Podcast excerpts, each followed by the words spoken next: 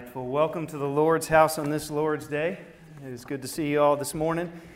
You know, back in 1976, there was a serial killer on the loose in New York City, which prompted the biggest manhunt in the history of New York City. But after about a year of eluding the police, he was apprehended and brought to justice. And David Berkowitz, or the son of Sam serial killer, is still to this day serving six life sentences consecutively. Now, I share that story because about 10 years after being incarcerated in 1987, a fellow inmate handed him a Gideon's Pocket Bible. And one night he opened it up and he read Psalm 34 6, and he gets converted. And he became a born again Christian. Fast forward another 30 years in prison, and he gets a letter from a mother asking about raising her teenage daughter and asked him, Could you tell me and give me your advice for how I can help my teenage daughter not go down the wrong path? I mean, given your experiences growing up in your past, as well as 30 plus years in prison, what, is what would your advice be to me? And so David Berkowitz decides to, open, to write an open letter to parents. And I want to read just the first paragraph. He says, Do not underestimate the ability of peers to lure your kids toward bad behavior. Unfortunately, many adults assume incorrectly that if they're raising their kids right, they won't get into trouble. Also, that those kids who do have run ins with the law usually come from troubled backgrounds and dysfunctional families. Yet those things aren't always the case. This is because other people can have a lot of influence over your children and kids don't always pick their companions wisely. And so I think that's not just good advice for parents to kids, that's good advice for all of us, isn't it? We don't always pick our companions wisely. And so you've probably heard the phrase at some point show me your friends and I'll show you your future. That's right. So, you know, I actually even uh, Googled that to look when's the first time that ever showed up. And according to Google Books, was 1828, the first time that phrase ever shows up in print. Now, even though it just showed up in print in 1828, that truth has always been true, hasn't it? I think that's why the Bible gives us a lot about friends and friendships and companions and who we pick to be close with. You know, we look in the Bible at so many different friendships, so some for good and some for worse. David had a friend, Jonathan, and it was a good thing. Amnon had a friend, Jonadab, and it was a bad thing. Daniel had friends, and they were great for him. But Haman had friends that were not good for him. Herod and Pilate became friends, but on a horrible basis, right? Cornelius became friends with a number of people, and it was on a great basis, and it was a glorious thing. If you look at the parables of Jesus, what's the first thing the man does when he finds his lost sheep? Calls his friends. What's the first thing the woman does when she finds the lost coin? She calls her friends. So, friends, friendships are natural. They're every day in our life. And so, as we look not just to the Bible, we look through history, we see the same story. That who you choose to be close with and associate with either takes your life in one direction or in the other. If we were just to look at some of the most well known Christians throughout history, you would see that they would not have fully become what God had called them to were it not for other friends, other companions in their life. So we could say, what would have happened to Augustine without Ambrose? What would have happened to Luther without Melanchthon? What would have happened to Calvin without Farel?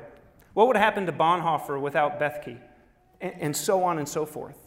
Praise God, we'll never know, right? Because they had people in their life that would help them become who God called them to be. You know, there was actually last week an article that just came out uh, in an organization called Nine Marks, and it says, A brief history of how friendships like yours can change the world. And so they say they start off by saying, you know, every Christian wants to know what can I do to impact the world? What can I do to help change the world? And their answer is, look at the friends you have. And so they go on and give an example in, in the late 18th century of William Wilberforce in the Clapham Society how there was people like Hannah More, John Newton, John Venn, Henry Thornton, Thomas Clarkson, and several others. And they said, how did this close network of friendships really impact and change history? And they said nearly 200 years later, it's worth asking the question what made this group of saints so successful? in God's providence, we can point to intimate Christian friendship, strategically levered for kingdom purposes. They supported one another, reinforced one another, gave one another the strength to carry on, especially when things looked bleak. Like many saints before and after them, the Clapham Society understood the fundamental principle of Christian experience. God gives us friendships because we're more fruitful serving Him together than alone. And so, what we want to do today is look at the topic of friendships. We want to look at the topic of companions and who we pick for better or for worse. And we're going to see what God has to say, specifically in the book of Proverbs. So, if you're just joining us and you're new here, we've been in the book of Proverbs this summer, kind of wising up in different areas of our life. And we want to be wise with the type of friends and companions we choose. And so, let me say one thing up front that is immensely important. When I'm talking about friends up here, we're strictly talking about those who you are in close fellowship with, those who you run with, those who you go to for advice, those who you have allowed influence on your life. And that's who we're talking about. So, in one sense, you might think at certain parts of this sermon, well, what about my friends on Facebook or social media? What about my, my, my classmates? What about my coworkers? What about. Those are other sermons for other days. Today, we're just talking about those who have influence over you, those who you've chosen to be your friends in the biblical sense of that word, in close fellowship with. And so, we're just going to look at three things. We're going to look at those type of friends you should avoid, the type of friends you should pursue, and then the one friend you can't make it without. And so that's what we're going to do in our time today. Now, one reason we're going to start with those who you should avoid is because the book of Proverbs starts off with those who you should, who you should avoid. You know, I don't know if anybody's ever told you as you open up some of the wisdom literature, if you open up even the book of Psalms, they say kind of Psalm 1 is the gateway into understanding the whole Psalter. The same thing in the book of Proverbs. And so the beginning of wisdom is fear of the Lord, chapter 1.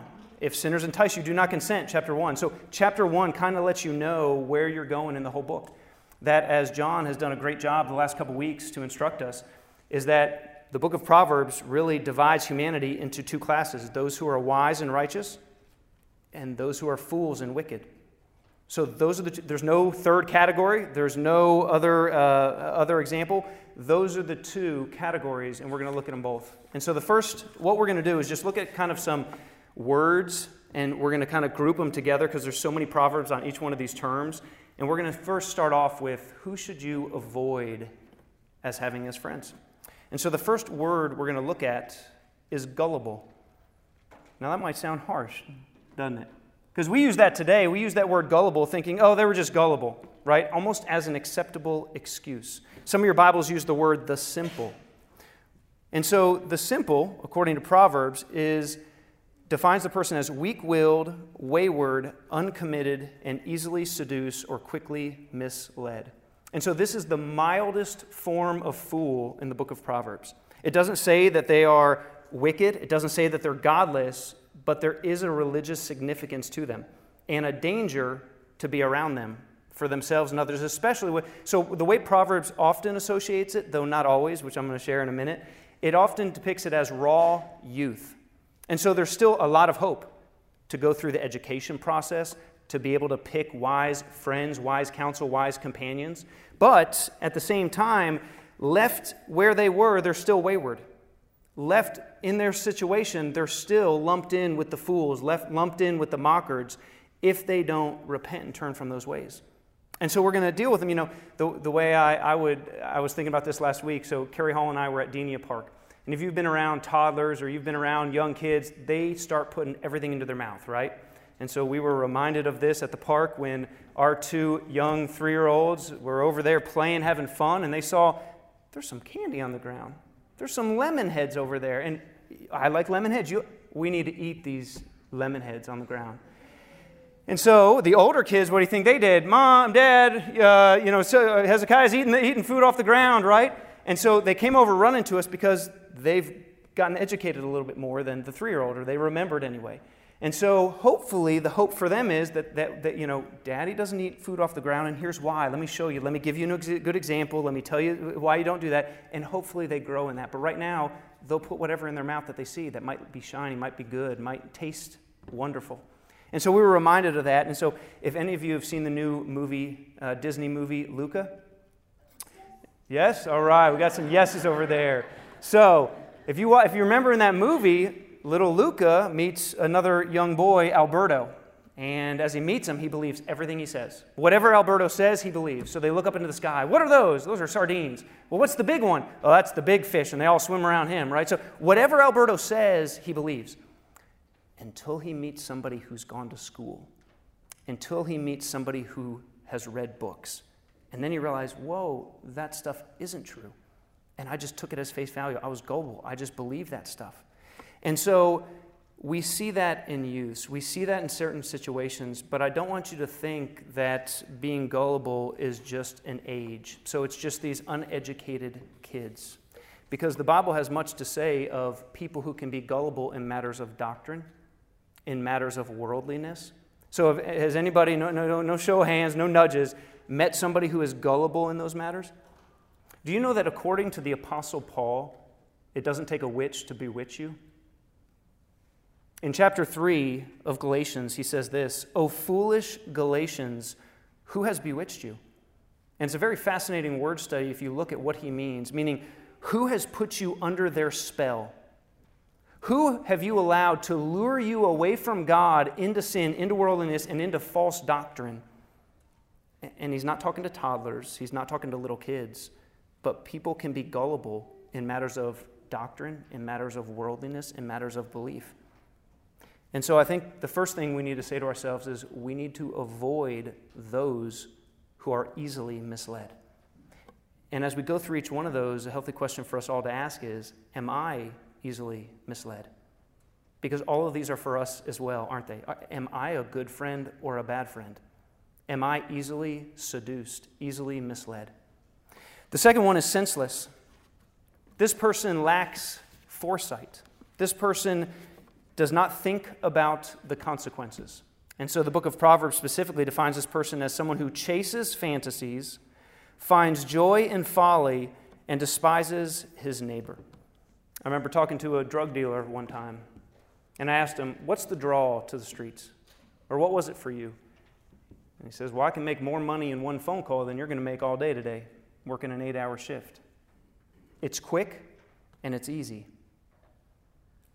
To which I replied, and, and yet you are here, and I will go home today. And he says, Yeah, I've lost everything. I've lost everything. He says, Even my family is fading away as they get the annual pictures of them, and there'll be less family members every year, and they'll look older, and his family's fading away because he lacked foresight. He didn't think about the consequences. And that can go in business, that can go in sports, with kickbacks and other incentives or steroids. It's quick, it's easy, right? But you're lacking the foresight to realize you'll lose everything. You could lose everything. And yet, he says, Here I am. And so, again, as we look at things that might be quick, might be easy, I remember there was another group of men that I was around in a prison, and they were chatting and laughing about all what all they could do with drugs and light bulbs. And one of them says, I bet Chap knows nothing about what we're talking about. And one of them sat there and said this with a blank stare. He says, You know, I wish nobody introduced me to it. I might be in college or somewhere making something of my life. And there was this quiet, just like now, as if the other men's lives just flashed before them. And they realized that they didn't consider the consequences of what all they did, that they just took whatever was handed to them that they were a senseless person introduced to senseless things, and they went down that. And the moment of silence was interrupted by somebody says, Well, anyways, and they just carried on in their conversation. But that's another helpful reminder that sometimes when we're hit with reality, we just want to shrug it off and move on, and we don't actually let it impact us and make a change. And so I would hope today avoid being friends with those who do not consider the consequences. And then ask yourself do you consider the consequences of your actions? The third one is just the fools. Now you say that's a pretty broad category, and it is. There's almost 70, I think, something occurrences of the term fool. And so let me kind of boil it down. And again, uh, as we've gone through this series, you'll, you'll see the consistency of the fool, unlike the gullible, unlike the senseless, is the one who is fixed on the correctness of his or her own opinion. Several years ago, there was a billboard uh, from the Agency of, for Healthcare Research in order to encourage men uh, to take a more active role in their health. And the billboard said this This year, thousands of men will die from stubbornness. To which someone came along and painted in white underneath it, No, we won't. Right? So, that, uh, uh, what a good mark for the stubbornness, right? But worse than being stubborn about our physical health is being stubborn about our spiritual health. And so, how can you spot a fool? Well, a fool is not somebody who lacks intelligence. A lot of people just use the word, oh, what a stupid mistake, what a foolish mistake. And they think it's attached to maybe they weren't educated in that area. But it's not about intelligence, at least not in the book of Proverbs. But it's someone who shows an increase in their evil thoughts, words, and deeds as evidenced by their actions. And so let me give you a few examples of who, who Proverbs puts in this category. The greedy, the violent, the cruel, those who speak perversely are two faced, hot tempered, incapable of managing their homes and finances, or inclined to mindless amusements. One commentator said this this menace to public health has to be treated with as radical of a surgery as that applied to life threatening cancer. Another commentator put it this way most of the verses speaking about the fool assume the connection between overconfidence and stupidity. That's why the fool returns to his folly like a dog returns to its vomit. And so, one telltale sign, if you, if you noticed the common denominator of all these fools that we just mentioned, one telltale sign of a fool is someone who advantages themselves while disadvantaging the community, while disadvantaging those around them. I remember talking to a guy one time, or last year in Pensacola, and he was sharing with me how he was going through rehab. And while he was going through rehab, he was on a couch and he found a gold ring And when he found that gold ring, he took it to the pawn store to see what he could get for it. And the exact amount of money he got for that gold ring that he found on that couch was the amount he needed to, get a ticket to go back to his girlfriend and where he was. And he said, Boy, was I wrong. I thought God gave me a sign. I need this amount of money, and here it is. He says, Boy, was I foolish. I was a selfish fool that I not only I not only hurt myself, but I hurt both communities I hurt my family, and now here I am in federal prison. And it's sad because, again, he cared most about what he wanted, and he disadvantaged everyone around him, and no one would tell him what to do. No one was going to speak into his life. And people tried. And there's stories of that everywhere. You know, if you Google most stubborn people of all time, you're going to get link after link, story after story of people who have lost companies, who have lost reputations, who have lost life because they were deaf to wisdom and they would twist values in order to suit themselves. They would not listen to anyone else. They were foolish. You know, if, you, if you've ever passed Carroll Boulevard here in Denton, uh, where Carroll Boulevard and I think it's Eagle meet, there's a cemetery there. If you go all the way in the back of the cemetery, and I'm, I'm sure maybe none of y'all will, but I can tell you because I've been there, in the back, way back of that cemetery, the, one of the biggest plots right behind it has a tombstone right there. And right marked on this tombstone is the epitaph, She Did It Her Way. The first time I ever saw that, I thought, wow, what an epitaph that could be written on a number of people's lives. And so when you think of that, what would be written on your tombstone? He or she did it her way or his way? Because you, you could write that over the Edomites in the book of Obadiah. You could write that over so many characters in the Bible that what an epitaph. And that's another thing why today we're talking about avoid friends who are deaf to wisdom, who twist values to suit themselves, and then ask yourself, is that me? A fourth one is the mocker. Now, this is the most hardened apostate in the book of Proverbs is the, is the, are the mockers. One commentator put it like this No man earns more universal dislike or deserves it more than he who wears a perpetual sneer, who is himself incapable of deep loyalty and reverence. He opens his big mouth, and guess what? He puts a strain on the community. That's the mocker. In fact, according to Proverbs 22:10, it says, To restore order, the mocker must be driven away from the community by force. You know, I was asked to speak at a father son camp out last year down in Florida. And the first text that popped into my mind at that time was the story of the two she bears that come out and maul the 42 kids for mocking Elisha. Now, don't worry, I did not preach that text at that camp out, okay, I, I, or I'd never get invited back, right? No. But mockers are not pleasant at any age. God doesn't like them no matter how old they are. And so, mockers are not a good thing in Scripture. And I remember seeing an article one time of the untimely deaths of those who have mocked God. And just to give two examples, one of them was Marilyn Monroe. Marilyn Monroe, you know, for all her riches and beauty and everything else, Billy Graham went and visited her when she was doing one of her filmings or shootings or whatever it was. And he went and said, The Lord has laid on my heart to come share the good news of Jesus Christ with you. And she mocked him and says, I don't need your Jesus. The next week, she's dead in her bedroom. In 1985, there was a man running for president of Brazil, Tancredo Neves. And he, he told his party, if I can get 500,000 votes, not even God will remove me from presidency. He got the votes.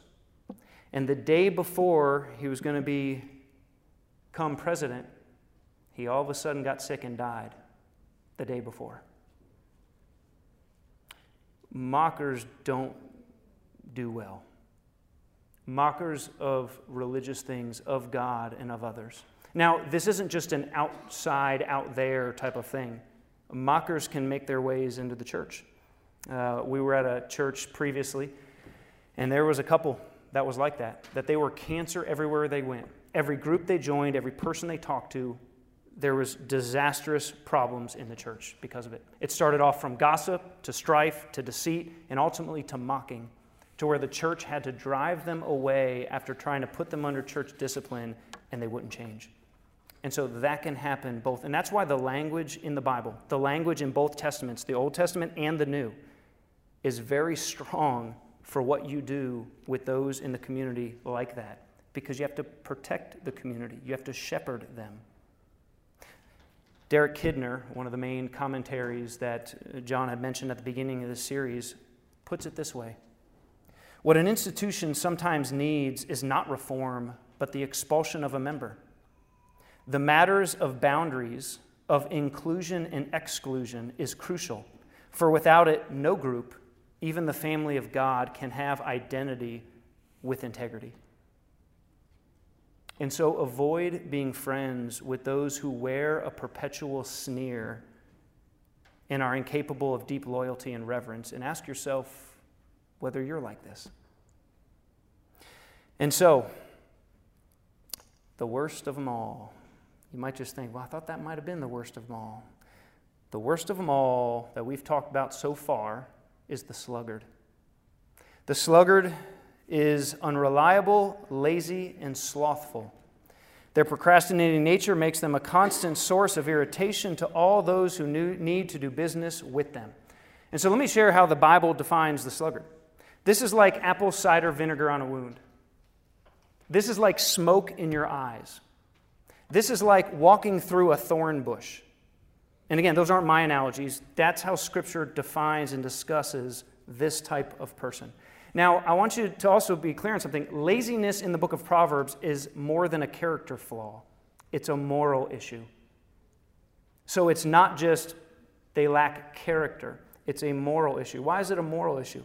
It's a moral issue because it leads to a loss of purpose and a loss of life as God intended it to be. And you see that all over. So they have nothing to give to society. And again, the language is strong, which is why I'm being strong here. That in fact, they're not even worthy to be called poor in the book of Proverbs, is the lazy person. That's why Proverbs does not instruct the disciple to feed them. That is why they're left begging in the harvest. And that's why you have certain verses in the New Testament that say the same.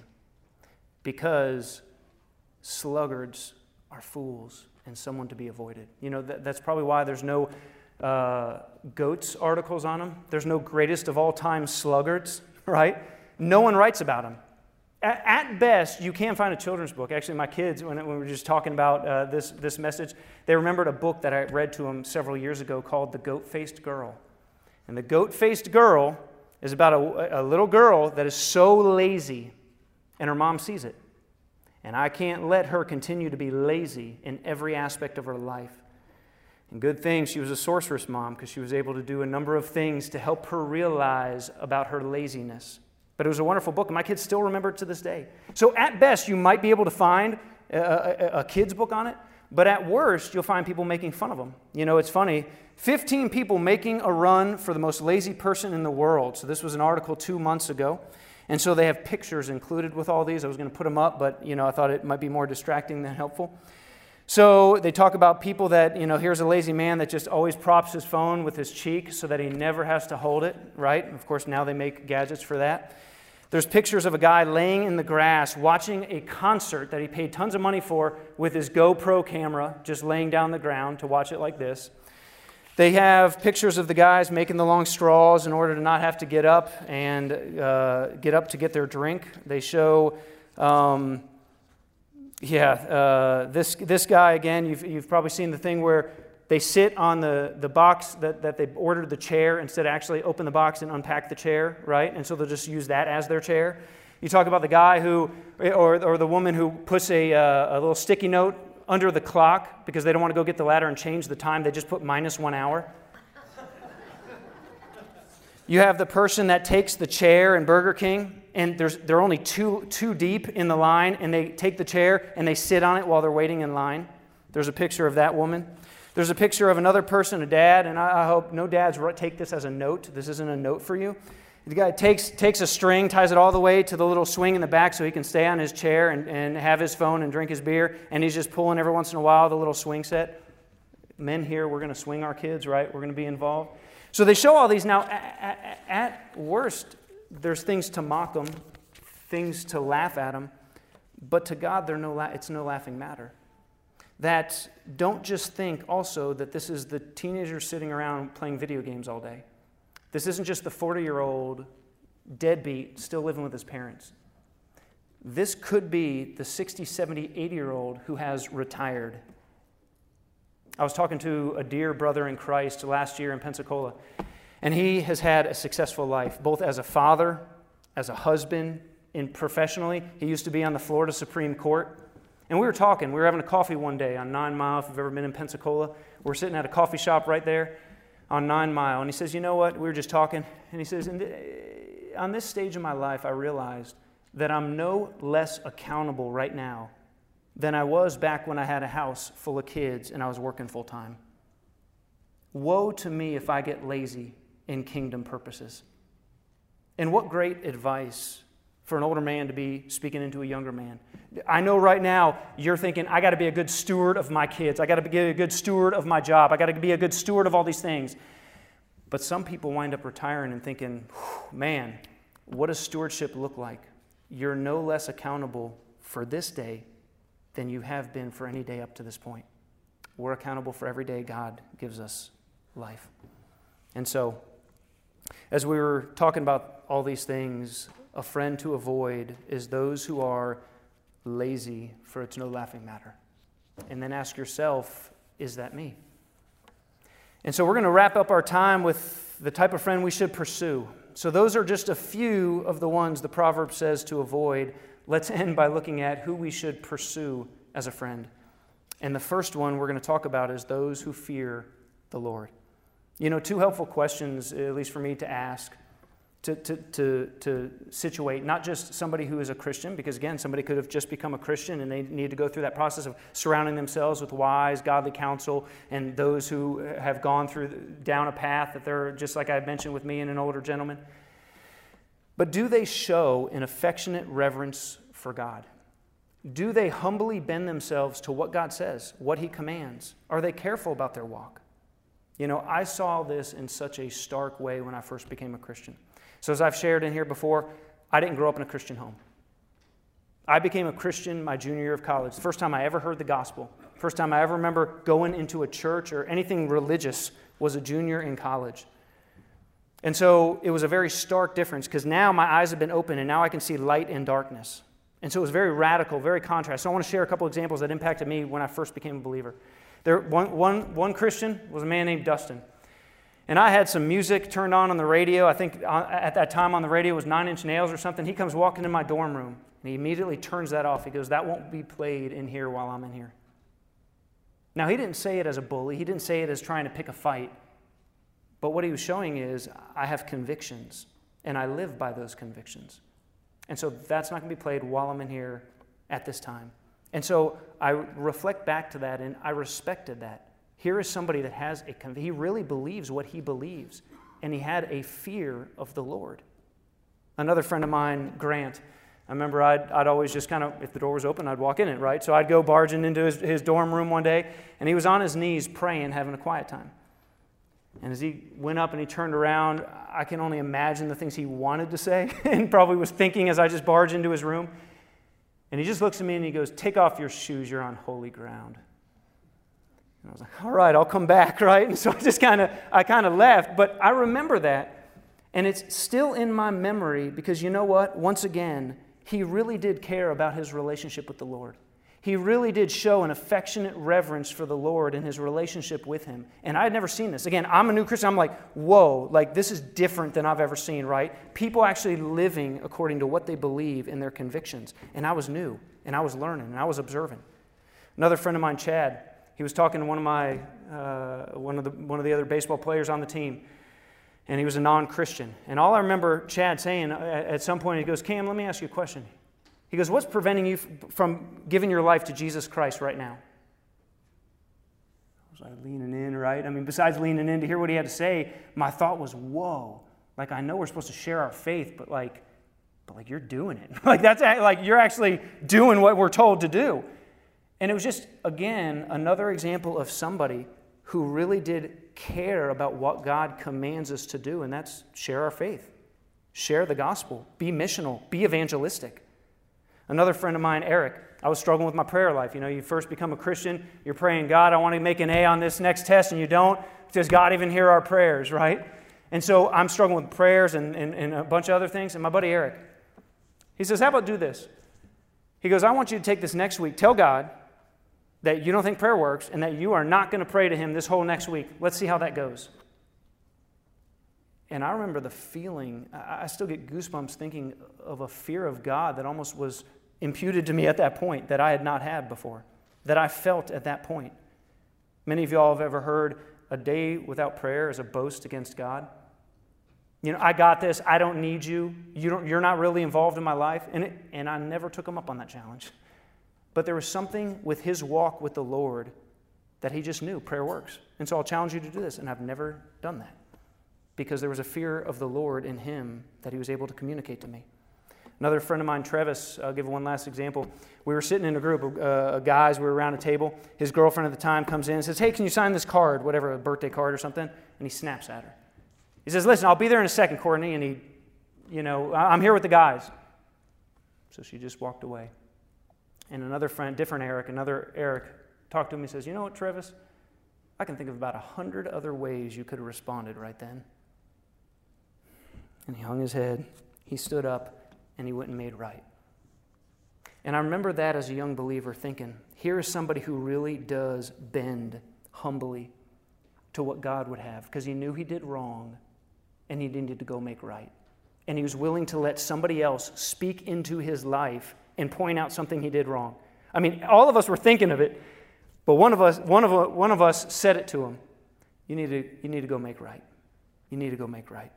And so pursue friends who fear the Lord because you will be so much better off for it. And then ask yourselves do you fear the Lord? Another one to pursue are those who are wise. Proverbs defines this type of person as someone who departs from evil, seeks knowledge, listens to instruction, accepts commands, loves rebuke, walks with the wise, is a fountain of life to his community. You know, I had a cousin, his name's Drew. He came up here to Denton, um, I want to say back in 2009 or 10 ish, to go through uh, Denton Freedom House. Some of you all know it's an organization here, a ministry here, I should say for those who have struggled with addictions and other things. And as he was going through that program, bought him a ticket, came up here. Month one, uh, a lot of adjustments, things are different. Month two, uh, he's in it. And something had changed. Something was different in Drew's life. And I was talking to him. I said, Hey, a little different. What's going on? And he talked about how this wise man came up to speak to him, and he had three words that were very wise. He says, Are you teachable? Are you teachable? Now, I don't mean can somebody teach you how to woodwork. I don't mean can somebody tell you how to dress a deer. I don't mean can somebody teach you how to what X, Y, Z. Are you teachable? Meaning, are you humble? Do you know that you don't have all the answers? Can somebody else speak into your life? Can somebody else actually come in and give wisdom? So, and whatever the talk was. And that put my cousin on a path to pursue wisdom for the first time in his life. And he's, he was 40 something years old at the time. For the first time, somebody actually spoke something like that. This wise man came in with some wise words. And my cousin wound up giving his life to Christ, accepting him as his Lord and Savior, only to then, a couple years after that, die. And so, what timing? We'll never know the people we speak to and the words we give, the timing that was needed in their life for wise words. And so, I asked my wife for her my wife's Daniela. I said, what, who, Who's somebody in your life who has just been this example? And she pointed to a friend of hers a couple years ago named Joanne. Still a friend. We actually just uh, stopped by and saw her when we were on our way back from North Carolina, as you guys know, about last month. And she says, Joanne, when we first met and we'd get together, uh, one thing I loved about her is that she wouldn't just affirm me, she would challenge me. She wouldn't just listen to me, she would offer wisdom and advice and speak into that situation. And she goes, At the time, it was hard. At the time, it was not comfortable, but I'm so much better than I would have been without it. Having a friend truly who, as the proverb says, is walks with the wise as a fountain of life to their community and even loves and accepts commands and rebuke. And so for my wife, she looks back and says, Wow, that wasn't comfortable, but it was needed. And so we need to all pursue friends who are wise and can speak into our lives because we're going to be much better off with them. And then to ask ourselves, are we wise? Do people come to us for that advice? The last one I'm going to share this morning is pursue friends who are righteous. Righteousness as a category is just those who do right, those who are just, those who are fair. It's a pattern of life. You know, Job is almost a textbook example of this virtue. So if you read in Job, he says, I put on righteousness as my clothing. So it's not just specific acts you do. I did right here. I did right over here. I acted justly over here. It's actually a pattern of life. It's your disposition, not just your deeds. It's your character, not just your conduct. And so that's what it's talking about in those. You know, John mentioned a few weeks, or was it last week or the week before, to kill a mockingbird. And he was referencing a different character in that story. Well, in that story, there's another character that made a huge impact on my mom's life. Uh, or as a little girl, she just remembered this scene and she said it really impacted me at a young age. And it was another character named Atticus. And there was a scene in the, I think it's even in the movie or in the book, where somebody comes and spits in Atticus's face, berates him verbally, and tries to pick a fight. And my mom says, I watched him stay composed, wipe the spit off of his face, and walk away.